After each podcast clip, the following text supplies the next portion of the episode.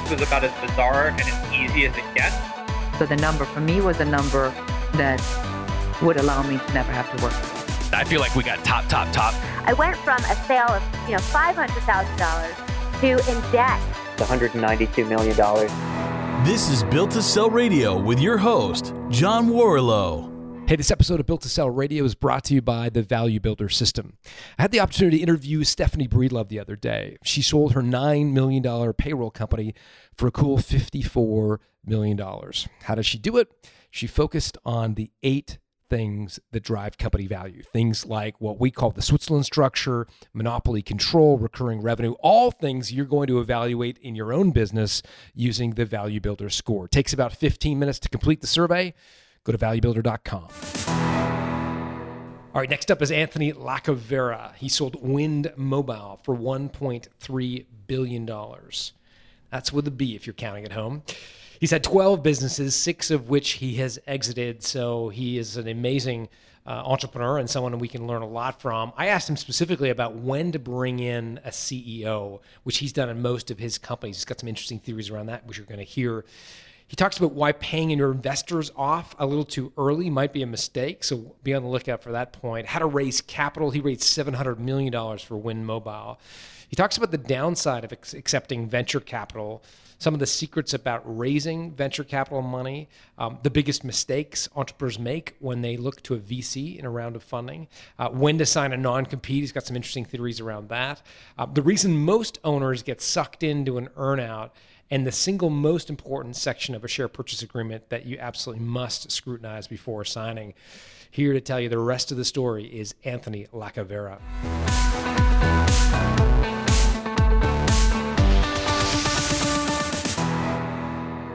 Anthony Lacavera, welcome to Built to Sell Radio. Thank you for having me on. So, Anthony, you're like a rock star in Canada. I'm from Canada, so everybody know, knows who the hell you are. But outside of Canada, maybe maybe maybe people will know the name. But I mean, um, you know, so many businesses, six exits, uh, one for one for a billion three. So you know your way around this topic. I'm so grateful for you spending a few minutes with me on the phone. Hey, John, it's my pleasure. Yeah, certainly uh, it's been uh, an interesting run over the last 20 years. Yeah, so where does it start for you? Where does this entrepreneurial journey start? Yeah, so back uh, when I graduated from engineering school uh, at the University of Toronto in Canada, uh, I started in the telecom business pretty much just as I graduated. And I was initially selling uh, calling cards back in the day. You may remember back in the day, prepaid calling cards and before the days of voice over IP and, and, those types of applications, you had to still pay 30, 40, 50 cents a minute to call between cities in America or wherever. So I, I started there. And then from there, I actually uh, diversified into a number of other telecommunications uh, type uh, services and businesses. And um, and ultimately got into the wireless business in 2008, and that's what led me to my biggest exit that you mentioned a moment ago at a billion three. But yeah, uh, a start- number of exits and had a failure too along the way. Yeah, I, would love to know what was the first business um, that you had.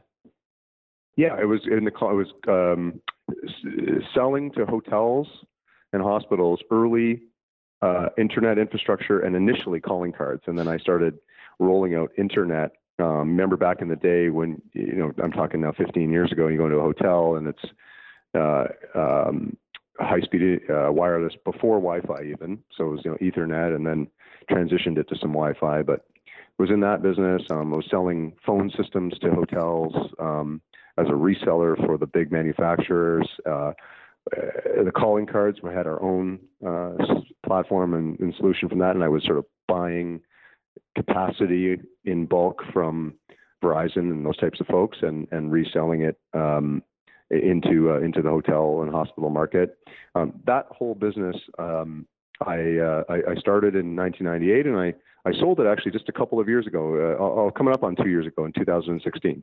Interesting. Uh, Interesting. Yeah. And and and and what was that exit like? What what uh, who yeah, was the so buyer? I got, I got you know I, you know it's uh, funny the business over the years um, it, it was it was one of those businesses where it it moved initially from calling cards, and of course then when it, when voice over IP came in and and and long distance rates went to zero, essentially, you know, um, uh, you know that business had to transition. So then I got into hotels and hospitals and and and and, and phone systems for uh, for uh, hotels and so on. So it transitioned over the years. Over the years, it was a really good cash flow generator for me.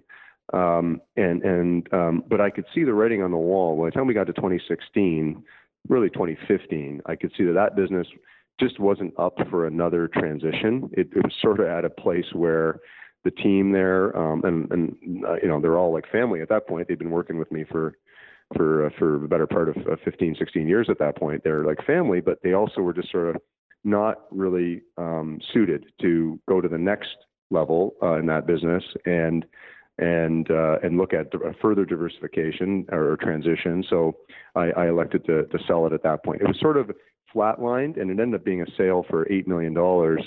Um, you know, which over the previous 15 years, the business was a great cash flow generator for me and helped me get into see that I was never going to grow it beyond that size and the team that you know and because I valued the team so much I was more concerned about the team uh, versus you know parachuting in some new talent to sort of reinvigorate the business that would have been so disruptive. Uh, I didn't want to do that to the folks there, so I, I sold it to uh, a competitor in the marketplace uh, that I know you know is going to continue to to operate at sort of status quo. Got it. And and so what were the economics on the so the eight million? Uh, what was the you know revenue EBITDA of the business when when you sold? Yeah, revenue was around eight nine million. Uh, EBITDA was around a million five. Got it. Um, and at, at, its peak, it was about a twenty five million dollar business with around four million in EBITDA. Um, pretty low capex business, so you know most of that EBITDA fell to the the pre tax line, and um, and and sort of I was the CEO of it from 1998 to call it 2002. The last 13 years that I owned it, um, I had uh, there was president in there. It, again, really long tenure, folks that worked with me for a long time, and folks that I considered family. So I wasn't about to to you know sell it to a big carrier and have them gut it. You know what I mean, and just integrate it with their operations. How do you think about the role of owner of a business versus the CEO of a business? Are those two separate in your mind? If so, how, how do you separate them in your mind? Look, I think it's critically important that owners uh, put a different hat on if they're also the CEO. Um, I, I, just I think that if you conflate those things, um, there are a whole lot of ways that that can really inhibit your growth. There are a whole lot of ways that that can be destructive to the culture of the business. Um, you know, in the end of the day, CEO reports to the board, who reports to the owners. Um, I think it's really important to have that discipline in almost in any size of business. Obviously, in a startup, when you get you know your first to your first million in sales, um, you're just getting organized. It, it's early days. You know, it's hard to have those you know really good governance in, in place. But I think it's really a good and healthy thing to have in place as quickly as possible and ensure that you have the discipline around okay what's good for the operations in this business today let's plan budgets and those budgets aren't you know as an example those budgets aren't created considering the uh, lifestyle requirements uh, of, of the owner, uh, you know, and what dividends are needed to to to fund the lifestyle of the owner. It, it's it's of course a different question once you put your owner hat on and say, you know what, I know that I'm going to restrict the growth of the business if I take that much cash out of it, as an example, to fund my I don't know my lake house uh, purchase or whatever, but um, but I'm making that trade consciously. If you don't make that trade consciously, I think you're doing yourself a real disservice in terms of your value. So, how do you know when, as a company, you're ready to, eh, to, as the owner, when you're ready to bring in a CEO? It's, you know, it's a very difficult question uh, because I think a lot of it surrounds where are you trying to take the business, and it also is a personality discussion. I've met a lot of founders that really aren't suited to do anything other than also be the CEO. Um, and what, what, I mean what are they like? They're so I mean, they're so tied to the business. They live it and they breathe it. Um, they are really not folks that are good at letting go and delegating.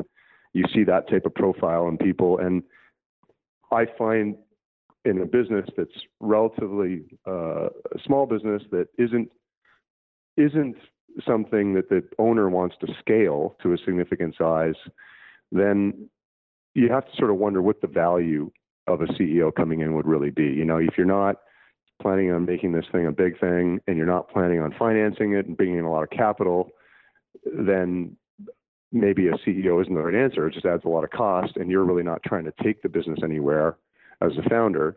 So I, I start with the question of like, what are you trying to achieve as a founder slash owner, uh, and then you can get to the answer of should I bring a CEO in or not. Got it. So that sounds like a great uh, a great business that that you ran for for many years. You, I mean, did you treat it like a piggy bank where you bring? Did you take money out? Uh, yeah. yeah. Go ahead. Yeah. yeah, yeah, that's a great question. I think in my early days, uh, I when it first got turned profitable, I was probably too focused on buying out buying out the investors. Um, and I probably could have deployed capital in my, you know, my now 20 years experience hat on. I would have, I would have made a different decision, and I would have deployed capital into growth instead of deploying capital into paying shareholders. Uh, so that was just a, a business uh, experience thing for me in seeing, look, uh, and, and in hindsight, maybe that business would have not peaked at $25 million. Maybe it would have peaked at 50 or $75 million in sales had I not swept cash out of it in the early years, and they call it year three to year seven from when I started, I took a lot of cash out and directed it to shareholders. And and I did, to your point about um, you know directing it elsewhere, I did direct it into other startups as well. That was useful, and that that's what I meant when I was saying that it was a good source of cash flow to help me diversify over the years. I did start up other businesses with those cash flows, but probably did that business a disservice in hindsight by directing so much of the profits to flow out of the company to shareholders uh, in the early going. Why were you sending all the money to shareholders? I mean, was it because you you were a shareholder and you wanted the cash, or was it were they demanding to be paid back? Like what what was what was driving you to they do weren't that? Demanding, yeah, they weren't demanding to be paid back. I had it in my mind that I wanted to give them their money back in a return, Mm. and that I wanted in in, a, in exchange for that total autonomy. So I was trading, you know, re- return to them for con- just simple control for me. The- And and I, yeah. sorry, I didn't mean to cut you off. Go ahead. No problem. No problem. Yeah, it's just that. Yeah, just I just in that in those days I was so focused on having control uh, that I ended up being a little bit short-sighted about capital efficiency, you know, and and deploying capital in a Got it. Got it. Okay, that's helpful for sure. Um, let's talk about you had you've had six companies, um, uh, you have six exits. Uh, have you had investors in all six? Yes, I've had disparate investors in a number of them. I've, I've started a total of 12 companies as a co-founder. I've been a co-founder of six, where I was a passive co-founder, uh, and though a lot of those are still, several of those are still going concerns. But the six that I uh, of those, there were uh, disparate uh, investor groups uh, across really all of them, actually, when I think about it, and um, and really learned a ton about you know how different investors, different types of investors, high net worth individuals versus institutions versus family offices versus uh, venture capital, how they all sort of think differently about business planning and capital allocation and uh, and everything in between uh, in, in terms of operations and scaling and, and where things should go when and priorities. I mean, really a lot of uh, different thinking. So yeah, I've had some exposure. Is the short answer. Had some exposure really across the spectrum. I mean, in wind mobile, which I started as a wireless carrier, I started in 2008. That that the startup capital for that business was like 700 million dollars, and and I put in some some seed capital to organize the, the business, but it didn't really get going until I raised the 700 million to get it rolling.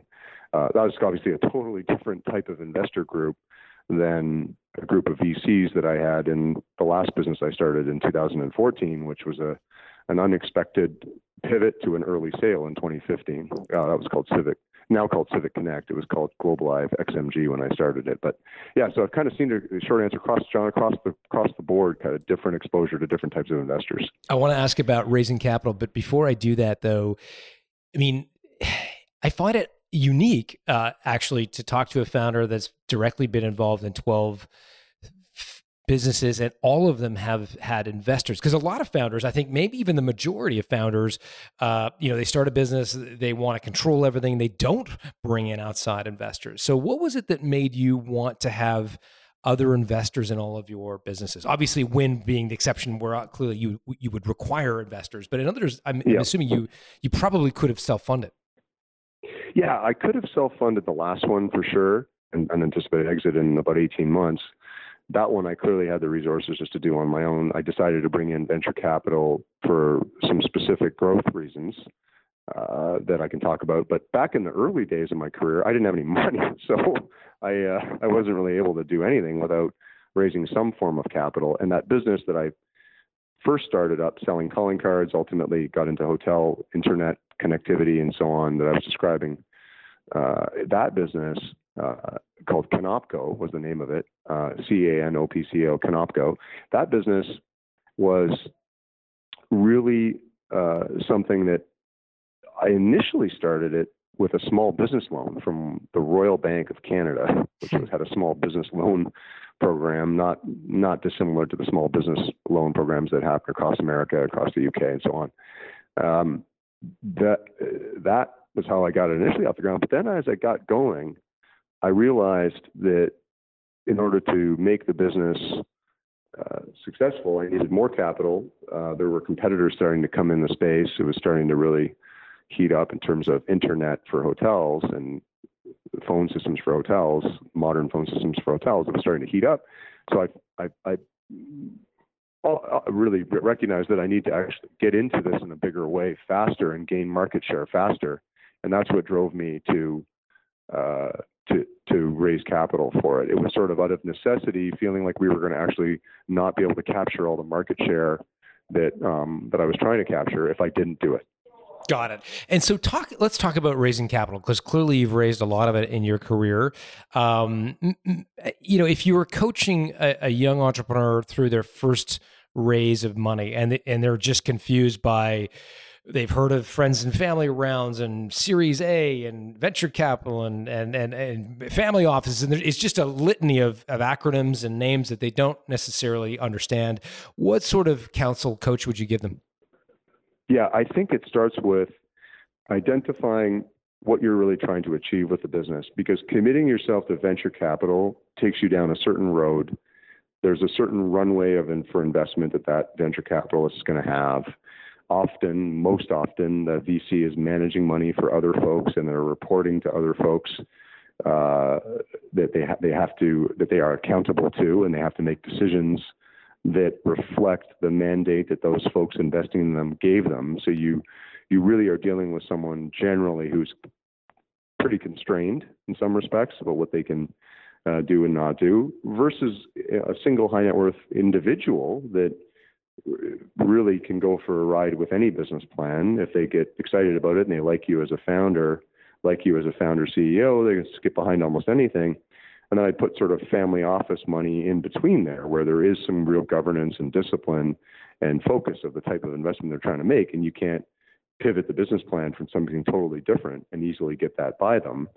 Uh, uh, so there's a there's a spectrum there of considerations for a founder, starting with how much capital do you really think you're going to need? Because individuals will often tap out at a certain amount. So having just individuals, high net worth individuals, is risky in that you may have a competitor emerge that's got some venture capital backing and can really raise a lot of capital quickly if they prove them when they prove the model out. So you you know you trade though constraints in the in that when you're in the early going, you have a high net worth individuals.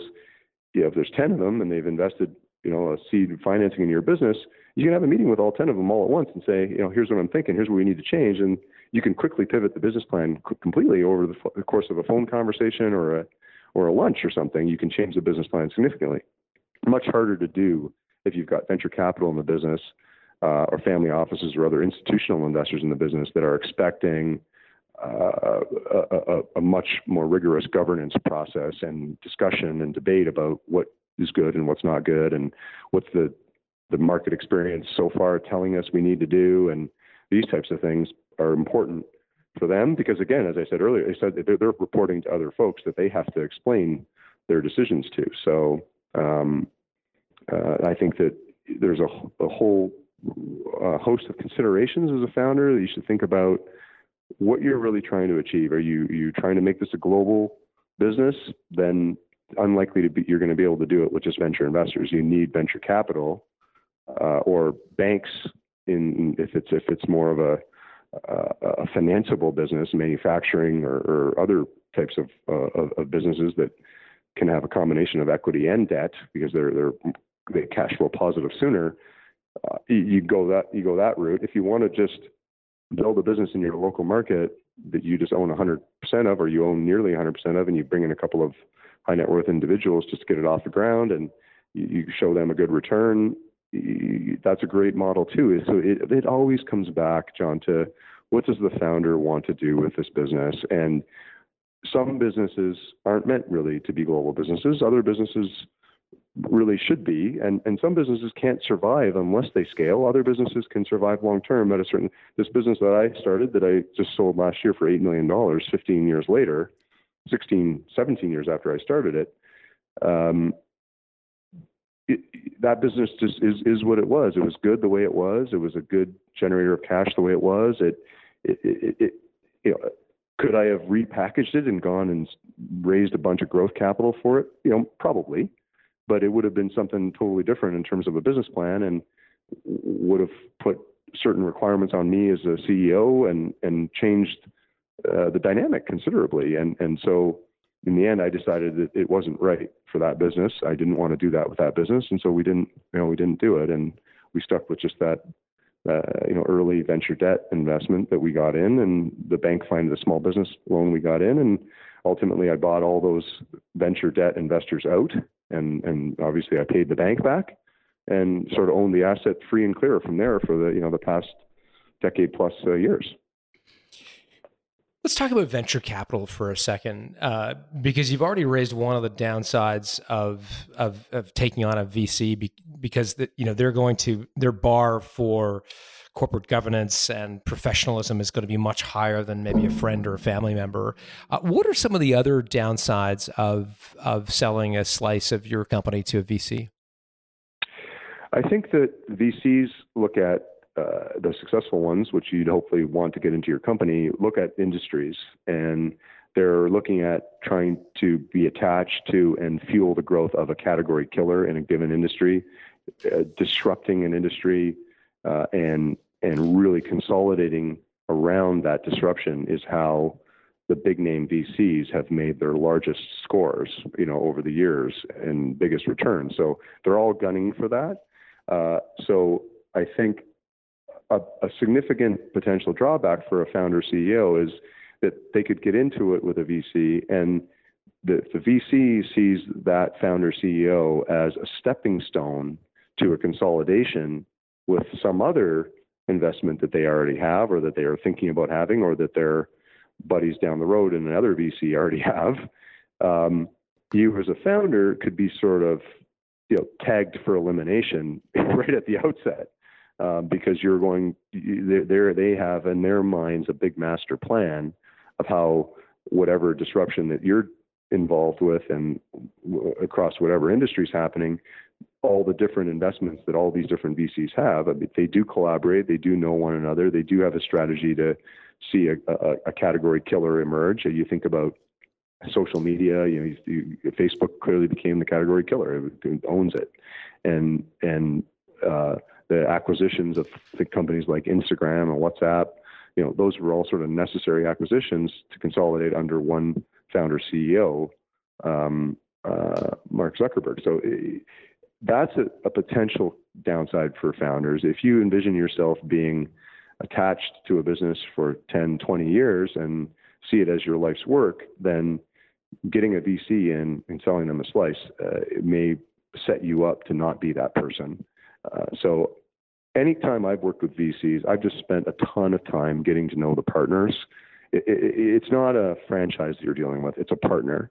It's not you know Sequoia. It's Paul or John or Steve from Sequoia. It's not uh, it's not Andreessen Horowitz. It's the same. It's the individual, you know, partner that you're dealing with at that firm, and and getting to know that person and making sure that you're aligned on the long-term plan, not just for the business but for yourself. Making sure you're aligned and saying, look, if I want, I'm, I only want you guys in this company if I'm going to be the person. You know, maybe that's your path. If you see yourself as being a great startup CEO, but you want to see a a consolidator CEO, an M and A uh, financial engineering uh, or capital markets friendly CEO come in there, um, and that you don't think that's your skill set, you know, then good for you. And and and and I just want I would just want to make sure you set all that stuff up front. Like like I was saying earlier, you you make a big trade when you think these venture capital versus high net worth individuals and family offices. You make a big trade on flexibility, uh, Uh, ability to quickly change, paths and ability to quickly adjust plans. You make a trade with with these, but what you get as a positive with the VCs is really effectively unlimited capital. If your model is working, they will they will and they are mandated too by their investors to lean in so hard that you just become the category killer. What sorts of gotchas or you know tips and tricks can you tell us or, or i guess potholes to avoid when you're when you're looking at a term sheet whether it's from a family office or a vc um, what are some of the, the, the sneaky language the legalese that they work into these agreements that can can come back to bite a founder? Yeah. Well there's many. Um, there's many. Uh, i think I'd start with what is the uh, what is the mandate of the family office?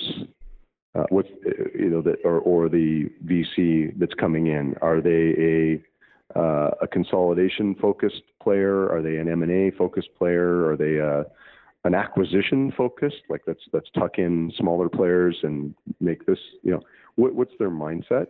Uh, because you'll see a lot of that reflected in term sheets that surface from. So, for example, if their expectation is that you're going to draw down more capital to make select acquisitions, then you'll see them put language in that, that facilitates rights for them to follow on invest and, and uh, multipliers that allow them to take big pieces of follow on rounds at their discretion. Um, restricts your ability to bring in other investors because again they didn't see that as a one and done they saw it as we're going to get this platform for consolidation of whatever vertical going. And we want to ensure then that we're the ones writing the big checks the whole way up because we want to get the maximum return. So they could actually that, limit you from going to other VC firms or other investors. Absolutely. Interesting. Absolutely. The, the, I, I would look very hard for those types of restrictions, but there'd be a long list of, of anything related to governance where they have certain veto rights. I would be, I'm always extremely focused on what are, I try to map out the easiest way to do this, I found in my experience, is just map out outcomes in your mind. You're, if you're a founder, CEO, and you got a business off the ground, you can you can do this. You you know how to instinctively, whether you've ever articulated to yourself or build it, but you can do it. You map out what the the outcomes you see as probable or likely are uh, in various paths for your business, and then you start to think about what does the term they just put in the term sheet mean in all of those different circumstances. Now, it can be painful, it can take a long time because if there's 20 different ways it goes that you come up with, you got to start, you got to apply that term from that term sheet to all those 20 scenarios and see what it does to you as a founder CEO. What constraints does it put on you, and what opportunities does it put on you? By the way, it's not always negative, but but there will be an impact, and you. I've been the most successful when I've seen some of those impacts and influences coming versus being surprised by them. Tell me a story about a situation where you got caught out. There was a term that you hadn't thought through and it screwed you over in the long term. Yeah. Um, I, uh, I would, I'll go to a bank example. Actually, I borrowed um, uh, money in 2006 to make an acquisition onto an existing business that I had. And I agreed to terms in that bank uh, agreement that gave me the choice of either going into of, of, restricting the growth of the business or growing going into default on the loan. And in the end, I took the chance and went into default on the loan because I did not want to compromise the growth of the firm. And I ended up in a place where for about a year I was negotiating back and forth to to bring to rotate out the banks that I had in the syndicate that were really unhappy with my decision to um, to prioritize the growth of the firm over uh, the specifics of their loan covenants. And and it wasn't like I was in any kind of jeopardy of repaying their loan. It was very clear that they were getting paid, but they had created terms that made it to default, even if though the company was paying all the interest and principal owed to them. Um, they had certain vetoes over uses of cash, and uh, I think that's pretty common in bank agreements. Now I'm like acutely focused on it whenever I'm doing any kind of agreement with a bank, big or small. I'm all about what it doesn't matter that they don't have a board seat. It doesn't matter that they're not a shareholder. They have incredible ability to influence your business. If they've got an ability to block investments, an ability to sweep cash, and an ability to, they can force your hand in behavior, and that can really compromise you achieving your plans. It might be great for them because they get their money back faster or whatever, but it's worth it's it's really bad for you long term. So you got to be. That's happened to me. That happened to me in 2006, and you know, I I could give you other examples. I, I had a um, when I bought when I started Wind, the wireless carrier. Um, I neglected to put a term in that allowed me to have a first right to buy out that initial investor group if they wanted to sell. I didn't have a first right of refusal. And I'd say to any founders, that's like a table stakes term, and I just missed it. And what ended up happening is the firm, my investor group sold their position to another investor group, and I didn't have a first right uh, to to to to make an offer myself, and that led me to getting an investor group that I didn't sign up to start the business with. In the end, it turned out to be a great outcome. It was a great exit, but that was a painful process for me, and I would have actually I think, taken the business not to a billion three exit. I think I could have taken it to two, three, or four billion, maybe more, if I had not had this investor group um, uh, imposed on me that I didn't sign up with, but I didn't have a first right to buy the initial group out. So definitely it's hit me a few, many times, John. I can go through in each deal, like each business I've started, I, I, I've had an experience where I just missed something, and and so I'm I'm super careful now, of course. yeah, yeah. Go back to the, the the original example in 2006 with the bank covenant. What was the specific covenant that you were in breach of? Yeah, it was a ratio uh, of free cash flow uh, to um, yeah, it was a ratio of, of free cash flow um, uh, ratio versus projection, and projection was diced and sliced many different ways, as you know that their analysts did and my team did, and we finally agreed on a projection. Um, and it didn't properly incorporate seasonality into that cash flow projection. And so even though things were going great, there was the normal seasonal dip, and I had the choice to either curtail marketing significantly so that I maintained that free cash flow ratio, or I could just go into into breach of the covenant and run the risk of getting a big default process with them. Um, and I just, after having a couple of, not a couple, probably a dozen conversations with them saying, this is insane. You guys can see the history of the business that you, you know, that you loaned to, that you lent to, uh, that this has happened every single year. This is the way this business goes. And we had a seasonality factor in that cash flow, but the growth rate of the business, ironically, was what made the seasonal created a bigger impact on the seasonal dip because it was growing so quick in the growth season that it made the the, the, the seasonality dip look more severe. And I just thought it was crazy that we would then, okay, well, how do we just stop growing the business so that we can make sure we're on side with this covenant? Um, so I elected to just proceed. And uh, in the end, you know, I ended up paying fees to the bank to waive these these covenant breaches, and in the end, after a whole lot of grandstanding and and drama, it ended up being effectively a non-event.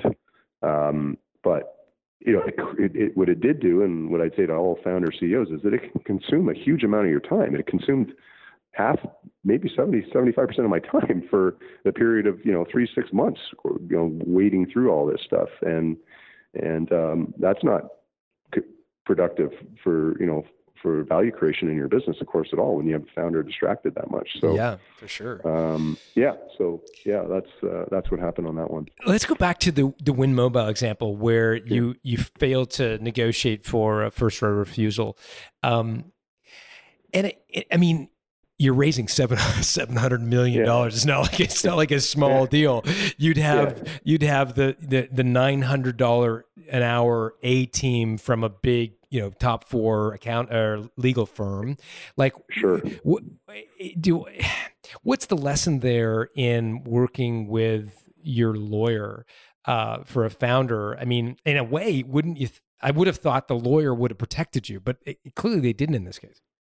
Well, I think the lawyers, um, it's sort of to your point, right? It, it, when you talk about a raise of that size, there's a big machine around it. And it wasn't just one lawyer. I mean, there's a team of lawyers talking about regulatory considerations yeah, that surrounding the, the wireless licenses that we were bidding on in an auction. There's auction specialists and legal experts surrounding that. I mean, it just becomes a big team. Probably 30 plus people, you know, involved between the team on my side and the team on the investor side uh, negotiating that whole thing.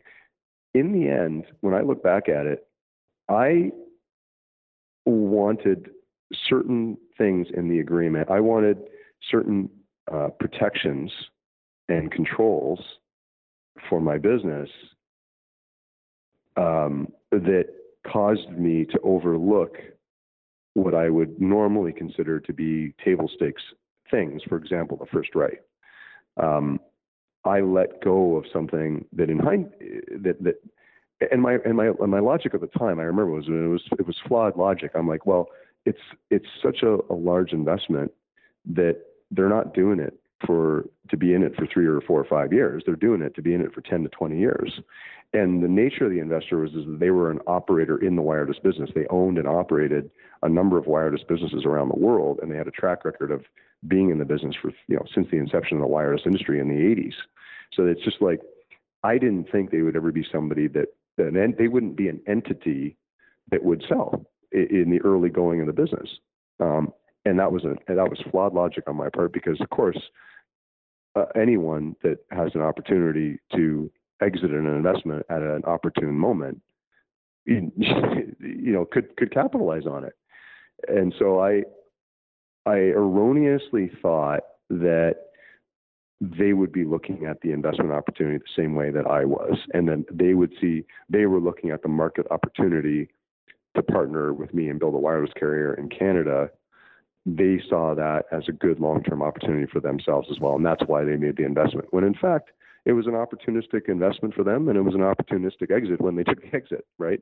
Um, so I was I don't know if I've used the word naive, but I, uh, I, I erroneously thought that they were looking at it the same way uh, as as I was, and so then I said, okay, well then I'm going to hold on to these other terms that are really important to me in terms of protections for my existing businesses and controls and, and, and governance controls and so on that I want. I'm going to hold on tight to those because yeah, that's they want they want the flexibility to sell. They're not going to do it anyway, so I don't I don't need to worry about it. Well, hey, I was completely wrong, and they did do it.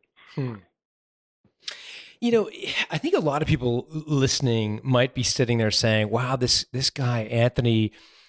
Operates in another stratosphere it's all financiers and lawyers and and and i'm here making i'm making widgets and and um, on some level uh, what he does doesn't sound that interesting because it sounds like a lot of time spent with lawyers and bankers as opposed to serving customers, working on products, and, and making widgets.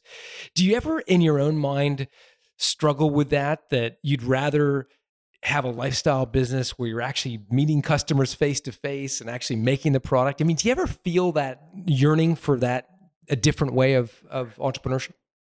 Okay, absolutely, and and I only had one exit, you know, a billion three. The others were smaller exits. Um, you know, uh, one eight million dollars, one six million dollars, one twenty nine million dollars. I mean, those companies I was in, that I was involved with, I was to your point, I was right on the front line, meeting customers, taking customers out for you know for the football game or the, the whatever the, the whatever sporting event and hanging out with them and getting to know them personally, getting to know their families and and and the they were all business to business businesses. So I was uh, a big part of my everyday life was meeting uh, corporate accounts and and spending time cultivating those accounts and getting you know bigger market share. We're a telecom provider, so it, what would typically happen is AT and T or Verizon or at the time it was still Bell South and SBC and Pac Bell. A lot of folks remember all those names. Uh, those were th- those would be the companies that would have the lion's share of the business, and then there was a bunch of folks my size chipping away at it, trying to offer new services, alternative services, better customer care, customer service, better pricing into the customer. And so you, you did a typical corporate you know, business customer account, I might be five or ten percent of their total telecom spend, and Bell Atlantic or, or Verizon, you know, was the successor company to Bell Atlantic. That they would be 90%, and I'm, you know, it, it would be a tiny irrelevant account to Verizon, and it would be a huge account for me at, at having only five or 10% share. So I would, my big value add was you're going to get my personal attention, Mr. Customer, because you matter a whole hell of a lot to me, and and you know let me show you Verizon's income statement last quarter. You don't matter to them at all. Uh, that was a powerful sales pitch. And so when I got into the, the wireless business and was founder CEO of that, and it scaled to you know, quickly to 1,500 people very quickly within the first 18 months. And, and it, it's a totally different experience as being a founder of a business like that. Like you don't, you don't even know anyone and your, you know, your executive team really that well, let alone your customers. You know what I mean? Which do you enjoy so better? I got to tell you, I'm cut out to be the guy on the front line with customers. And that's just my that's just my personality. That's just my nature. I, I, there are better folks than me to be the CEO of a big wireless company. Um, that's just not not you know. So even I brought a lot of my own way of doing things to that business. I mean, I went into the stores. I was selling phones in the stores. I was meeting with customers regularly. I was taking customer service calls directly from from customers. You know, so I, I did a lot of stuff, tend to do, um, or none of them do, but uh, it was important to me to not let go of what made me successful in in the smaller businesses that I'd started. Uh, so, uh, but did it really add value to the business? Hey, I, I don't know. I, I, can't. I don't have a clear answer for you. Other than that, I made. I felt like I was making the same kinds of contributions that I was making to those other businesses where I was really you know, interacting with customers, and that was part of our value proposition was me interacting with customers. I think it resonated, but you know, it, it, the book would be out on taking my approach from the small to the large. Interesting. I want to think about. I mean, imagine you're um, you're talking to a YPO forum mate, and they've got a business that's going to sell in that six to eight to twenty nine million dollar range. That's the sort of size of business they're they're about to exit. What advice would you give them on the negotiation? So not about how do you build it. They've already built it. They're at the table. Uh, they're they're ready to pull the trigger on their exit. What sorts of negotiating advice might you might you impart on a on a forum mate? I think I would start with uh, what's on the other side of this for you. Are you trying to literally walk away and start fishing and golfing, to, you know, whatever, 24 seven? Are you, uh, what do you, what's, what do you want on the other side? Are you trying to start another business? Why would you start um, there? Why does it matter? Because I think, because I think that the negotiation gets driven a lot by the outcome you want to achieve. And if the outcome on the other side of it is you want to start another business, well, I'd say to the, the, the, the YP, uh, the forum mate, then you better be pretty focused on what kind of non-compete you've got to enter to sell this business. You know, you've got to be I, you've got to be pretty focused on that those constraints because if you're if you're selling the business, you're likely selling it to someone else who's in a similar business, and that other those those folks aren't going to like it if you start up again in what you know, which is what most founder CEOs do. I mean, as me as a telecom entrepreneur, I, the 12 businesses that I've founded or co-founded have all been in telecommunications because I, for me, it was always really important to have a very clear, very narrow non-compete. So uh, I, you know, in the exit I had in 2006, the one business uh, that I sold for 29 million dollars, I kept it to a three-year non-compete for me personally, and I probably gave up some economics in the negotiation and the exit value to be able to hold on to. I'm going to be right back at you guys in three years, um, and I did actually didn't found one, but I co-founded a similar business in 2009 that I'm still a, a, a shareholder, a major shareholder of. Um, I'm not the CEO of it, but I co-founded it, and Um, I wouldn't have had the flexibility to do that if I let them enter, you know, me me enter into a five or seven plus year non compete. Uh, so Okay, so example is yeah, so yeah. for, forum mate says Anthony, uh, you know, I just want to go to the golf course. I don't, you know, Yep. I'm done. yeah. Now what? What so advice? I yeah. Yeah, so I'd say, look, you you got to come to the table with a very very clear succession plan for you. you you're going to give up a lot of value if you come to the table and say, and and and the folks buying it when they go and do diligence, they find out that the place lives and breathes on your involvement in it, and you're in the workflow all over the place. Uh, folks are going to be worried about what happens when you hit the golf course, and even if you sign up for an earnout with a a transition uh, plan and and and earn out on the value, and and you're really incentivized to stay and do it, you're getting some significant amount of money off the table at the start, and that does change how people look at things. And you also, as a founder CEO, it goes from being yours to someone else's. And that's a huge psychological shift for most founders. Even if you're incentivized in economics, you might say in two years, you might be saying, you know what, I'm I'm loving this playing golf. I'm, I'm a scratch golfer now. I'm going to give up some of those earnout economics because I want to prioritize going to the driving range this morning at 10 a.m. Not not hammering away at that customer contract. You know, so that's I think what buyers will be really concerned about. If you if you I think it's important to be transparent and show up and say, look, this is this is an exit for me. I'm I want to exit this in, a, as expeditious and orderly as fashion as possible because I've focused on my kids, my family, my lifestyle, whatever it is.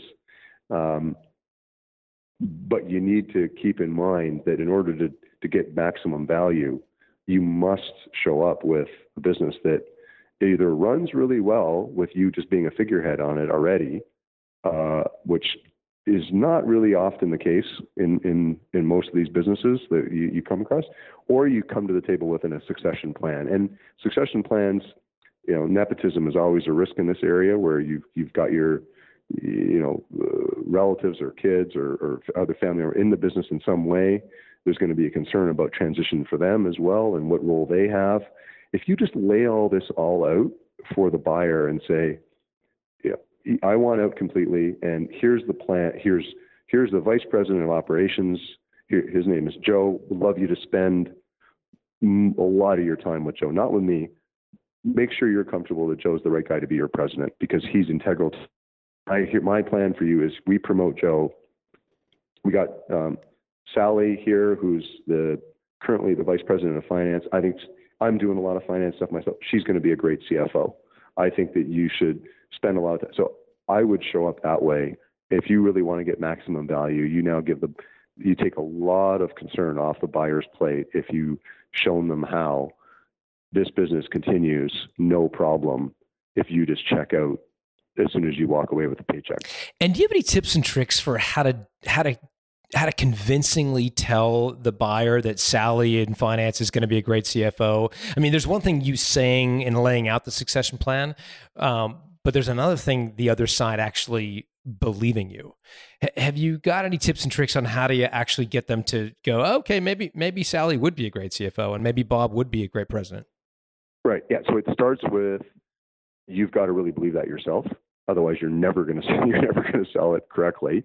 Um, and you've got to recognize where your own limitations are because even if you don't like the way Sally does something, she might know a ton more than you about what she's doing. And so take your personal bias out of it.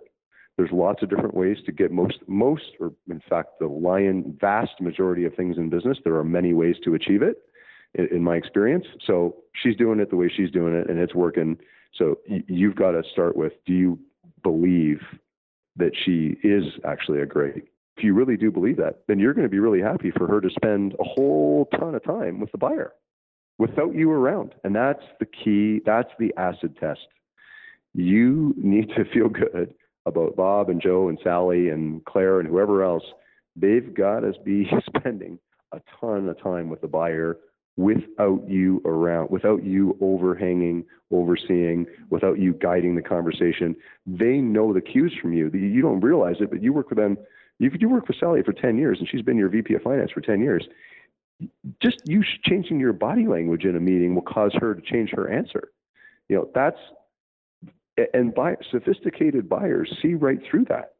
So you got to get to a place where you have your executive team in front of that buyer and you are just completely out of the picture. That's a, that's a true transition. That's a true succession plan that a buyer can get their head around. And buyers are always going to be wary of just trying to parachute someone in into that team as well. So if there is someone that the buyer would likely have as, as, as a, an operator for the business, you'd want to bring that person into the mix very quickly as well because the buyer is also going to be worried about well are all these folks just going to go try to find other jobs because they're not going to like uh, the, the president that we want to bring in. You know, we don't want to promote someone inside. We want to bring in our own. Okay, well, that creates a whole different set of risks for the buyer. Um, uh, so I, I would, uh, as you can tell, I would, I, I would uh, focus. If you if you want to hand someone the keys and, and walk away, then you got to hand them, a, a, a, you know, a well-oiled machine to be able to walk away and still get full value. Yeah, I've seen it go the other way where um, I've had some investments in companies that sold way below peak value um, just because there was a partnership dynamic that wasn't working and folks wanted to sell or, or there wasn't a good succession plan, there wasn't a good transition plan for the buyer. When those things aren't in place, John, you take a big hit in value. So you, you got to get those in place if you want to hand someone the keys.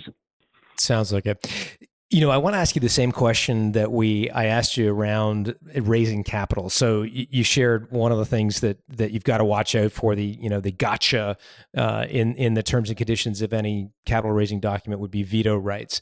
Same thing on the actual share purchase agreement. I mean, what are the things that that that founders should be on the watch for when they when they view either a letter of intent, an LOI, or even the, the final share purchase agreement that can come back to bite them?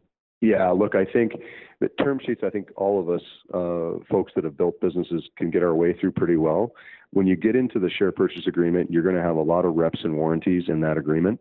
Normally, buyers are going to make you represent to certain things being true within your company. You're going to have to warrant that certain things are the case, and if it's not the case, for whatever way it ends up being not the case, that you could have uh, a refund the buyer some amount, or or or to remedy the the the deficiency and, and, and spend your money to remedy the deficiency. And often in private businesses, there's a holdback or, or a reserve for the buyer against those reps and warranties that you're making um, that, that, that allows them to, to pretty easily effectively lower the purchase price if, if things aren't sort of exactly as represented. So I would really spend a lot of time in the fine print of that sure pair purchase agreement and make sure that you are uh, as a founder, owner, operator, extremely comfortable with all of the potential gotchas in those reps and warranties. And, and what you're saying that you know 100% to be the case, uh, and, and that even if uh, unanticipated events happen in the business, that that representation would still hold true. Otherwise, you could find yourself in a place three months. The, the buyer comes back at you and says, "Yeah, you made these 10 representations and you know here's the problems that we have with four of them and here's the data uh, out of the business to tell us that these four things are not true um, so here's what that means to the purchase price and that would take me to my second big theme which is what is the remedies that the buyer has i've seen it where the buyer could end up just uh, on an earnout for example if you only get half your money up front suddenly half of your money is exposed to a legal fight about what you were representing and warranting was true in that share purchase agreement. So I would get your lawyers that are helping you with the agreement as a founder or CEO, I would get them to take you through look, here's all of the ways that this representation could be interpreted. The buyer is asking for this representation from you that A, B, C, D is true in your business. Here's the ways that, that I've seen it as an experienced attorney. Here's how I've seen it not be true. And here's what I've seen the ramifications of that being. Um, and I don't think I don't think that you should overlook the, that fine print, John. I think that you should spend a ton of time making sure that all of that is airtight, as airtight as is reasonably possible, so that um, you, you know you you you make sure. I would also go so far as to say in a private business sale in the call it $10 million exit range or $5 million exit, I would go so far as to say that I would even give up five or ten percent of the value of the business that I'm targeting. Let's say I think it's worth 10 million, and I got the buyer to 10 million. but in order to get the 10 million, I got to make all these representations and warranties about the status of the business eh, eh, that I, am not comfortable with. I would try to say to the buyer, look, you're, I'm not, I'm not comfortable with all these things. Why don't you give me $9 million or $9.5 million for this business as the purchase price? And, you know, these four things just got to come out because I can't. You, you, the typical argument that I've made in the past is, well, look, you could make a whole bunch of duck out of here. You could make a whole bunch of, of bad decisions that would make that not true in six months. And so and of course the buyer will say, "Yeah, we're not we're not buying this to, business to wreck it, so we would never do that." I'm like, "Okay, guys, if you'd never do it, then why do you need to represent me to represent that it's always going to be true?" Uh, you know, so I would have that debate with the buyer. I would negotiate those representations and warranties very, very carefully. And would your experience be that that companies are movable on reps and warranties? Because a lot of times, but, you know, buyers of businesses are 10, 20, 50 times the size of the target company.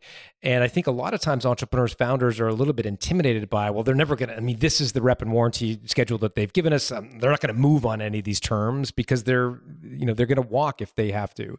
Do you, do you feel like there's any movement on them? They can, you can get tons. I think there's tons of flexibility on that, especially if you're prepared to negotiate on business terms, on economic terms. So I would, you, you then you got to go through them and, and you try to eliminate ones that are totally uh, an overreach. I mean, buyers, if a buyer's got good, good, good legal, then a good legal team, they're going to overreach on everything, you know, and, and try to get you in a place where that $10 million purchase price might only be six by the time you're done, you know, and, and that's, uh, that's you got to just remember that that that legal team is trying to find ways to make the deal ultimately better for their client, which is the buyer, not not you. So once you start from that place, and you and and I would say these things are always always about trades, always about a negotiation. You've got to be prepared to put something back on the table if you're asking for them to take out uh, a, a rep warranty that's important to them. Um, you know, maybe you give up some economics, but I would also start with from the place of if you've got a good legal team, like what what are the reasonable reps and warranties uh, for this type of transaction in this industry of this size of exit, selling to this kind of buyer who's really strategic or otherwise, whatever the buyer is. What kind of reps and warranties are reasonable, and and and, and start there. And if the agreement is way off base on those, uh, I would I would aggressively look to carve it back, and and you'll probably shake out whether it's a, a buyer that's going to close or not. You know, uh, in that process. I mean, you you might quickly stop wasting 60, 90 days of your whole team's time to actually close the transaction if you find out that the buyer is going to take unreasonable positions in an important rep. Um, and that then they they say it's you know make or break. We're going to walk away. When you say, well, you're just being unreasonable, and you call their bluff on it. And if they do walk away, then they probably weren't going to close anyway. Um, or you were going to end up agreeing to a term that you can't meet, and you're just effectively giving up purchase price anyway. you know, you, you, I would give up, you know, in that example I used of a $10 million price, I'd say, how about I give you half a million now? You take out these five reps uh, because you could make a whole bunch of decisions that make those reps not true, and I'm not going to have any control of it. Uh, why don't I give you half a million dollars now instead of having this term in the agreement where you can take a million dollars off the purchase price. I'll give you half a million now.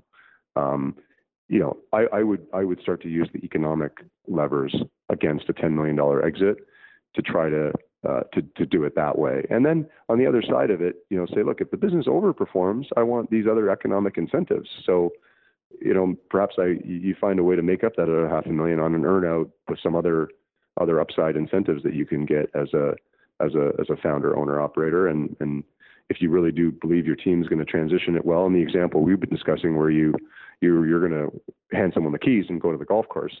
In that example, if you really do think your team is going to be great in succession, and the buyer buys into that, then hey, maybe your team will figure out how to do things maybe even a bit better than you were doing them. And if they do do that and there's upside, then maybe you can a buyer that way in, in exchange for the trade that you're making uh, by giving up some economics on the front end on these reps and warranties. But in the end of the day, these agreements are, in my experience, are all everything is on the table for negotiation. And as a founder CEO, you should not just ever think that uh, any term is, is is not something that you can discuss with the buyer. Well said and great advice. You, had a billion three exit, a, a, bunch of others. I mean, after the Wind Mobile exit, I know it was an exhausting process. I mean, did you did you did you indulge in a trophy? Did you buy yourself anything that that was a a, a trophy of the achievement? yeah, so I'm a I'm a private pilot. I love to fly. Um, and I don't fly, uh, you know, big jets or anything like that. But I had a small plane, um, and what I did was I went and bought a new small plane, still a, four seater, but it was one of these. Uh, John is like a custom built airplane that I got to, you know, tweak every little bit of it um, in, in in in being a custom built airplane. So that was a really cool experience for me, and um, and uh, I love that little bird that I that I had a part in building and made it exactly what I love, and from every last stitch of the interior to every detail on the outside, it's just all sort of what I loved. So um, yeah, that's what I did, and uh, that was really fun experience for me, as well as uh, ending up with a. Uh, you know, a, an airplane that I, I just love and love to fly. Oh, that's cool. I, I love it. Yeah. And uh, pont- pontoon, like uh, pontoon? Oh uh, no, it's it, it's a, a, a Lancair Evolution. Ah, so cool. it was a, a Bend uh, Bend Oregon based manufacturer called Lancair, um, boutique manufacturer. Um, uh, now actually owned. Um, I can't think if they sold to Cessna. They've sold to someone now, but anyway, at the time it was an independent company. Um, and um, and uh, yeah, so it's a it's a, a, a low wing uh, you know, retractable gear, pressurized four seater that, you know, is a little, a little bullet in the sky. Awesome. Love it. Yeah.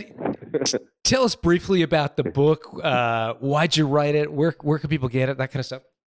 Yeah. So the book has got a, it, it's titled How We Can Win. And it's, it's, uh, talks a lot about Canada actually is was my home country and, and why I love Canada and what makes Canada a great place to be and what I've done is we've in there entrepreneurial stories uh, of great entrepreneurial success stories um, that are ranging from founders that were in. Uh, I, I, profile some founders that went into a, an elderly care facility and lived there themselves for six months to learn what the workflow was like in that elderly care facility. And then, yeah, and then they talk about eating your own dog food. Yeah, exactly, oh. exactly. Oh. I mean, just amazing. And they ended up really improving the the life, the, the quality of life for patients in those facilities. So, like, great technology. They had a great exit. Um, you know, soup to nuts, just an amazing story that shows you know entrepreneurial grit and perseverance and discipline and hard work. There's a number of stories in the book like that where I'm just I was very selective and I picked. Uh, you know, I've got an immigrant story in there. Someone came to you know came into the country with nothing and grew it to a great exit. Um, there's a great story about uh, being sort of incrementally innovative, as I describe it, where you don't have to create the next Facebook or Amazon, you know, to to to to be really successful. You can just incrementally innovate. And so I, I have a story in there about uh, a, a, guy who's you know now got the you know the fastest growing restaurant point of sale uh, solution in America. Um, you know, selling like crazy, like gangbusters in New York City and, and, and San Francisco and LA. So just profiling his success as, as sort of saying, you know what, I'm just going to fix this problem just a little bit, but I'm going to fix it in a way that's really reliable and and uh, as the idea that you don't have to be a rocket scientist, you know, to uh, or have this great intellectual property in order to build a great high growth business. So typically, high growth firms are profiled in there, entrepreneurial stories of high growth firms, and um, and the backdrop of it is sort of my love for Canada and what uh, things that make Canada a great place to start and build businesses. But I'm profiling entrepreneurs, of course, that have done business, doing business around the world that are that are originally Canadian, though. Um, was sort of my starting point. Love it. So it's called How yeah. We Can Win and what happens to us yeah. and our country if we don't. Anthony Lacavera, yeah. thanks very much for joining us. Thank you very much for having me on. Cheers. Awesome.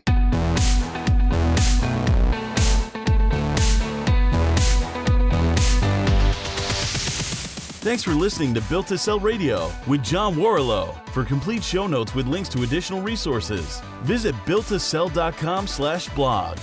John is the founder of the Value Builder System. To find out how to improve the value of your business by 71%, visit valuebuildersystem.com. John is also the author of Built to Sell, creating a business that can thrive without you, and The Automatic Customer, creating a subscription business in any industry. Connect with John at facebook.com slash built to sell or on Twitter at John Warrillow, W A R R I L L O W. Thanks for listening.